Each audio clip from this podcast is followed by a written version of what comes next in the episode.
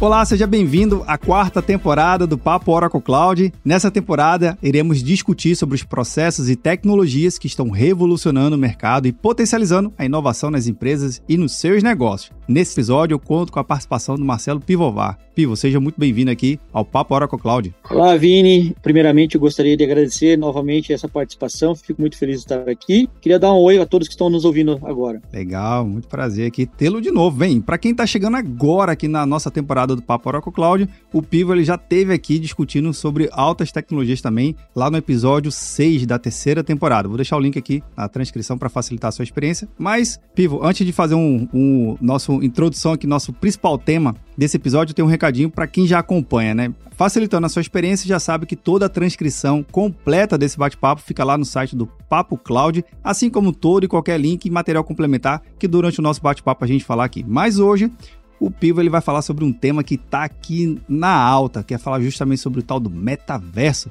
A gente vai entender para que, que serve, como funciona, para que, que de fato isso aí vai nos ajudar nas empresas e os negócios a inovar. Mas eu queria, Pivo, que você pudesse contextualizar primeiro o que, que é esse tal do metaverso. Essa é uma boa pergunta, né, Vini?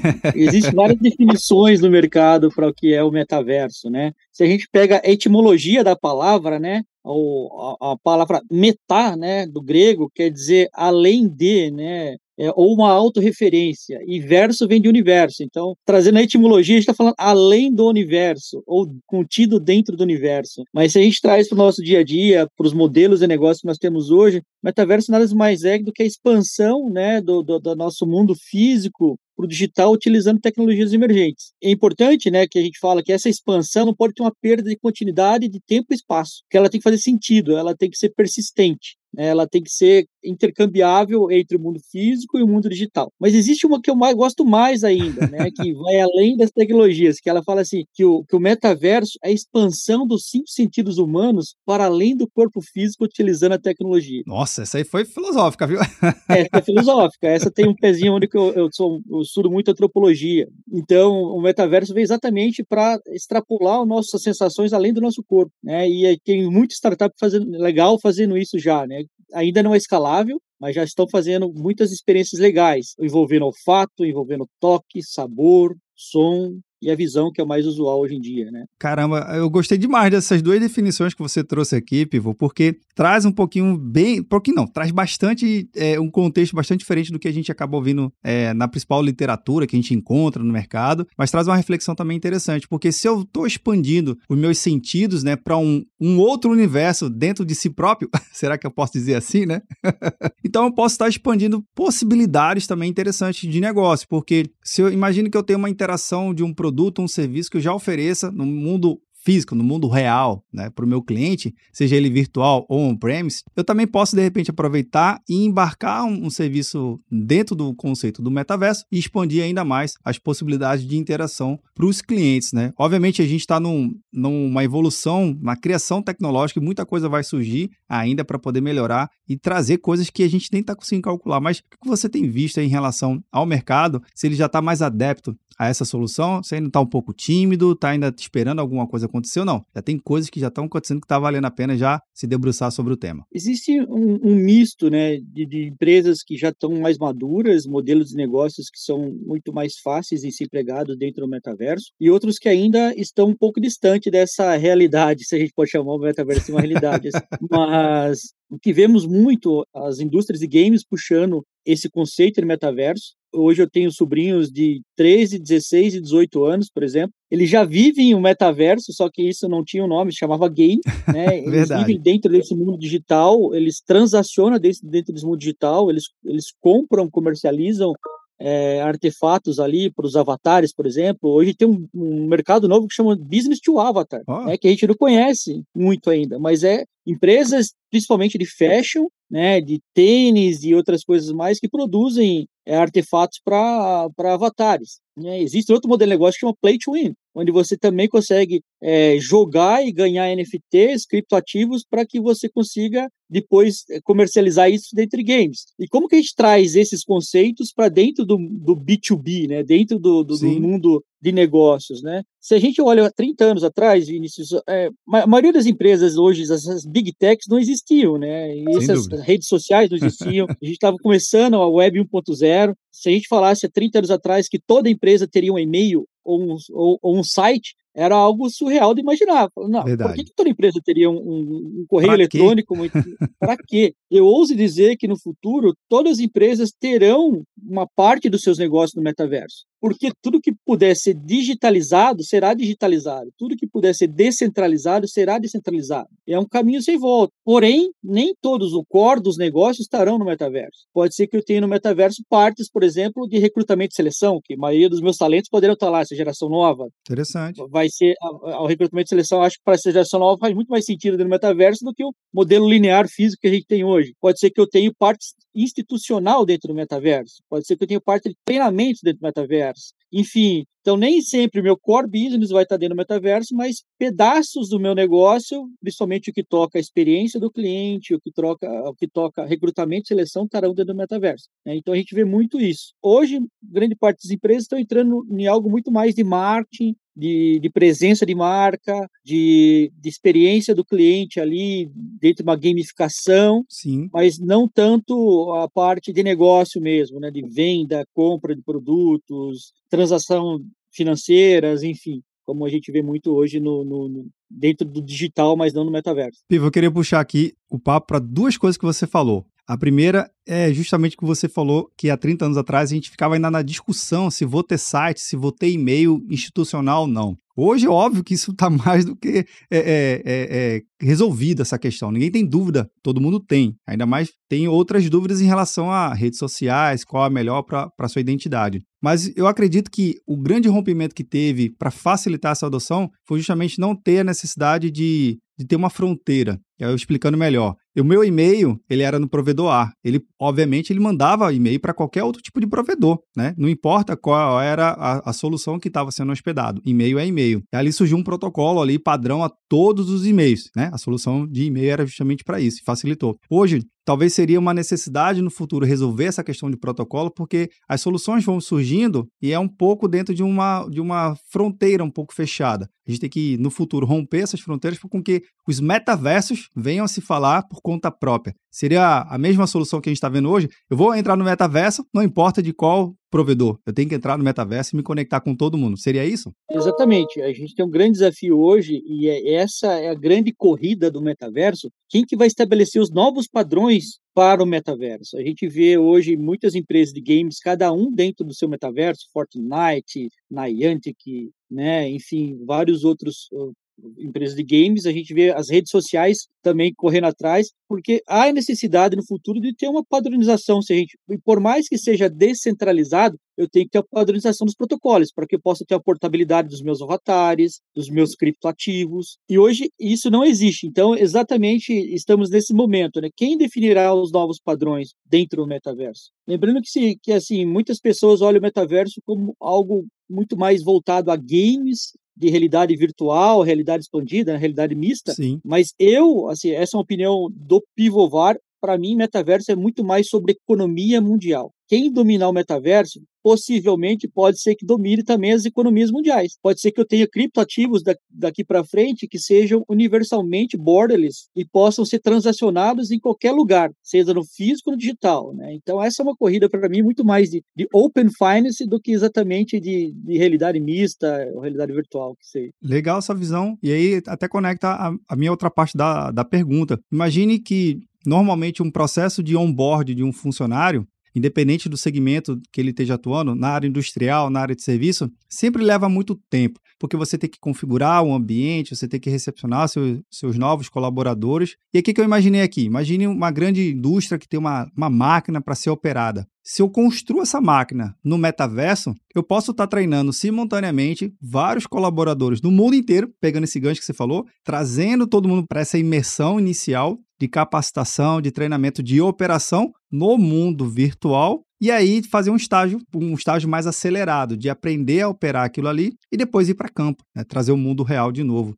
De repente, pode ser uma das, das possibilidades que as empresas possam estar tá explorando bem e dominar isso, né? De conseguir dar um onboard mais acelerado, ou até mesmo, quem sabe, indo mais à frente ainda, nunca mais ter contato físico com um determinado equipamento. Claro, com alguns serviços e equipamentos. Tudo no virtual, é treinado e operado. Quem sabe? Por que não, né? Exatamente isso, né? É, é um pouco dos digital twins. Existe um conceito muito interessante lá quando a gente fala da exponencialização das tecnologias, que os últimos seis, os últimos dois Ds é desmaterialização e democratização. E, por consequência, é uma desmonetização. Então, se eu consigo fazer com que essas tecnologias façam com que eu desmaterialize a experiência, trazendo para o mundo virtual, isso faz com que ela ganhe escala e o preço dessa experiência fique cada vez mais tendendo a zero. Isso faz com que as tecnologias da experiência sejam muito mais inclusivas. A gente está falando do mundo dos negócios, mas isso se aplica muito mais também à educação, por exemplo. Eu vou poder levar uma educação imersiva, uma educação né, de primeiro mundo, às vezes, né, ah, com professores que às vezes nem residem no seu município. Né? A gente vê esse Brasilzão, você, Vinícius, trabalha Exatamente. muito com isso. Né? O podcast atinge lugares, às vezes, onde jamais a gente poderia levar um Vinícius, um pivovar para falar lá. Então, o metaverso é sobre isso. Né? Claro que toda tecnologia no início ela tende a ser um pouco mais segregativa do ponto de vista de financeiro, da, da, da, do ponto de vista de, de, de viabilidade financeira para empregar em todos os lugares, mas ao ponto que ela vai sendo utilizada, ela vai sendo desmaterializada e desmonetizada. Aí a gente consegue chegar em qualquer segmento. Respondendo a, seu, a sua pergunta do onboarding, sim, eu posso fazer onboarding de qualquer pessoa, de qualquer lugar do mundo, conhecendo o meu headquarter a preços muito próximos do zero. Né? O investimento de eu ter que pagar, por exemplo, o nosso headquarter fica em, na Califórnia, né, no Vale do Silício, uma viagem para lá, uma semana de estadia, refeições, às vezes essa pessoa nem tem passaporte para ir para lá, às vezes nem, nem, nem falam inglês tão apropriado ainda quando entra dentro né, das empresas. Então, isso faz com que a gente tenha eh, onboards mais acessíveis, mais humanizados, sem necessidade de deslocamento e muito mais, é, do ponto de vista financeiro, muito mais viáveis a qualquer empresa. Né? Então, é muito legal. Esse exemplo do onboarding que você falou é genial. Só que isso é expandido a todo e qualquer modelo de negócio que a gente que possa ter né, das empresas. Eu acho que muito o metaverso vai ser muito aplicável à educação. Né? Sem dúvida. Então, a gente pode ter professores ao redor do mundo. Né? E a gente já tem tecnologias de tradução simultânea que, que, que vai conseguir fazer essa intercambiabilidade ali de, de idiomas para qualquer criança em qualquer lugar do mundo. Tem uma coisa que você falou da educação, que é, obviamente, é um, é um tema que, que eu gosto bastante. E estudando um pouco sobre a, a revolução da, da telecomunicação no mundo todo, existem países, em alguns continentes, que eles não passaram pela fase do cabeamento estruturado na rede de telecomunicações. Eles já nasceram em redes de Wi-Fi ou redes de sinal. Tinha uma torre e a transmissão acontecia nesses países. Então eles já nasceram no telefone celular. E olha que interessante, uhum. pensando nessa mesma linha de raciocínio, com a tecnologia se tornando cada vez mais barata, tendendo a zero, pode também chegar no conceito de educação a levar a educação para áreas que a gente nunca teria condições de montar uma escola tradicional, de colocar o professor presencialmente ali mas a tecnologia e a gente associada a outras coisas, né? O 5G, inclusive já falamos do 5G na nossa temporada aqui do Papo Oracle Cloud. Juntando tudo isso, olha só que legal. A gente coloca essas pessoas, já tem via de acesso, né? A nossa via virtual, que é o 5G ou outro tipo de tecnologia de internet, e coloca o metaverso. Pronto, resolveu o problema. Então a gente consegue fazer uma inclusão através da tecnologia. Isso é muito legal, não é não? Isso é muito legal, exatamente, né? Hoje se discute muito é, como exponencializar as tecnologias emergentes para que elas sejam exatamente muito mais inclusivas. Tem um conceito que veio do Japão há 5, 6 anos atrás, chama Sociedade 5.0. Não sei se você teve oportunidade de, de, de, estudar um pouco sobre isso. Ele fala exatamente sobre como a sociedade 4.0 antiga estava né, muito voltada ao modelo de negócio, à, melhora dos processos fabris, né, tanto que vem a indústria 4.0. A sociedade 5.0 é um conceito que traz a tecnologia a serviço do homem. Então, como que as tecnologias trarão mais qualidade de vida, mais inclusão social e mais segurança. Então é algo muito legal de ser estudado, de ser verificado, porque exatamente o metaverso, essa é claro que essa esse conceito surgiu bem antes do metaverso, Sim. mas o metaverso só corrobora exatamente isso, como as tecnologias estão vindo para melhorar e para dar acesso ao que é de mais avançado a qualquer tipo de pessoa de qualquer lugar do mundo, né? Não importa a classe social, religião, né? Enfim, a, a, a democratização da, da, do acesso à tecnologia. Agora, uma coisa também que a gente não pode deixar de destacar, né, Pivo, que o metaverso é legal, tem muitas possibilidades, mas há uma infraestrutura por trás, né? A nuvem não é, não é só mágica, tem muito trabalho para ser feito, uma, uma infraestrutura pesada e densa para poder suportar coisas que a gente não sabe nem ainda o que, que será. Mas a gente já tem que se preparar hoje, não é verdade? Exatamente, né? Se às, às vezes no, nos eventos que eu vou palestrar eles perguntam por que, que o metaverso eh, não veio lá atrás, né, com, com jogos que nós tínhamos no passado e tal. São dois por duas grandes razões. Vou começar pela mais humanista. A primeira era a questão comportamental. Né? Nós não estávamos preparados para o metaverso. A questão da, das redes sociais foi o primeiro treino para o metaverso. A gente começou a, a compartilhar a, eh, intimidades, compartilhar coisas que antes só ficavam ao círculo de amigos e familiares. Outro ponto é o biológico. Não sei se você teve a oportunidade de colocar um, óculos de realidade virtual. Para nós, a experiência até que é, tem um certo desconforto, porque nosso corpo biologicamente não está preparado para ter um, um, terceiro eixo ali, então a gente às vezes fica um pouco nauseado e tal, mas as gerações anteriores não conseguem trabalhar com realidade virtual, eles passam mal. Já se você coloca suas filhas, né, você falou que duas filhas, para as crianças, elas não colocaram, na hora que você coloca, ela já sai pilotando. Tem, tem algo nas, nessas gerações novas que ele já tem isso embebido ali na, na BIOS dele, é interessante. Mas do ponto de infraestrutura, nós não tínhamos infraestrutura adequado, adequada no passado para suportar a capacidade computacional que é exigida pelo metaverso. Se a gente pega a lei de Moore, né, a lei de Moore fala que desde 2012, a cada 18 meses, a capacidade computacional dos nossos computadores, servidores dobram. Se eu trago isso para a capacidade de storage, né, a capacidade de produção de conteúdo, são seis meses. A cada seis meses, dobra-se o, o, o, o, número, a quantidade de dados é, gerados no mundo. No mundo a cada seis meses. E se eu trago isso para a inteligência artificial, a cada três ou quatro meses, devido à quantidade de dados e à capacidade computacional, meu machine learning também dobra a capacidade de, de aprendizado. E isso faz com que o metaverso hoje seja factível, né? Porque além de eu ter uma capacidade computacional gigantesca ali de, de PUs mesmo para renderizar né, a realidade mista ali, eu tenho que ter uma capacidade gigantesca de armazenamento de dados. Eu tenho que ter uma capacidade gigantesca desse processamento de dados para que também tenha toda a questão da inteligência artificial aplicada disso. A gente tem que sempre lembrar que o metaverso hoje, né, saindo do mundo dos games, ele é sobre negócio. Então Verdade. eu tenho que aprender a interagir com as pessoas que utilizam o metaverso, seja qual ele for, né, entender o comportamento deles, fazer as melhores ofertas, tentar cruzar informações para que também eu consiga vender no mundo físico. Se a gente pega, por exemplo, a Nike comprou uma empresa gigantesca de, de, de tênis para avatares, é chamada Artifact. Sim. Qual foi essa cara da Nike, por exemplo? A Nike investia, continua investindo milhões de dólares em pesquisa e desenvolvimento né, de novos tênis. Então, isso demanda tempo, dinheiro, e com o Artifact, o que ele faz? Ele produz tênis para avatares, Conforme a adesão desses ah, dos tênis, as pessoas compram esses tênis por avatares, ele joga para o mundo físico depois. Olha que legal. Olha que loucura.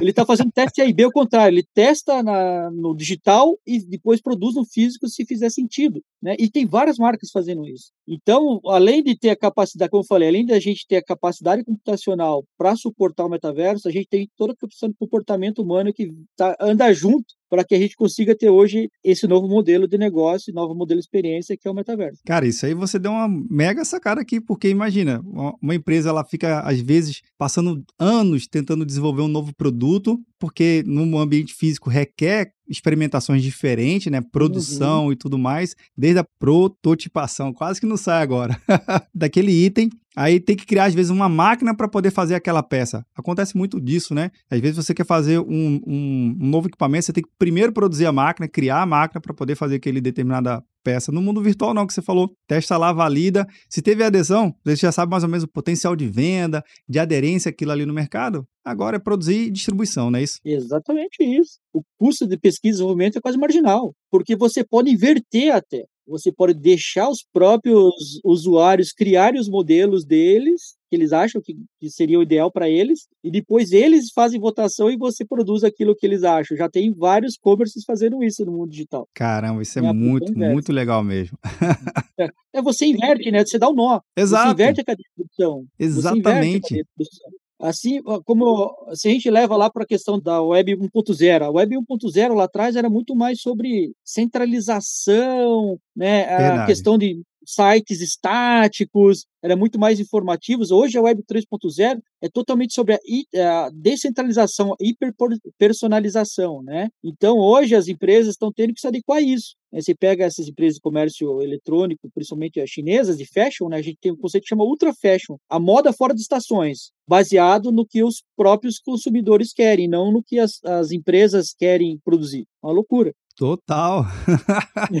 Totalmente. Você tá, tá invertendo, mas está entregando valor. E você falou exatamente uma coisa que está associado muito à nossa nova economia. Eu acho que o metaverso ele vai ajudar isso também, que é a questão da personalização, ou melhor dizendo, da hiperpersonalização porque os produtos são iguais, mas quando eu compro eu quero ter né, um jeitinho meu, uma, uma característica minha, ou algo que me identifique e fale assim, poxa, aquele produto é daquela marca que Vinícius comprou, mas aquela, aquele produto ali tem algo diferente que o Vinícius conseguiu personalizar. Isso é bacana. E no mundo virtual, isso é, é a distância de um clique, praticamente, né? Exato, é, é, um clique. Cara, até pouco tempo atrás, antes da pandemia, eu tive fazendo uma visita a umas, umas lojas conceitos lá em, nos Estados Unidos, e eu fui numa loja da Levi's, né? Sim. A gente chama de Levi's, é mais fácil. Que é algo que me surpreendeu muito, porque tinha nas prateleiras as calças com o número que a gente usa, normal, né? 40, 42, 44, beleza. Mas tinha, você tinha a opção de personalizar a etiqueta. Então, se você era um pouquinho mais, um pouquinho mais fora do padrão uhum. social ali, se é um pouquinho mais gordinho, você poderia comprar uma calça 46 e pedir para colocar a calça,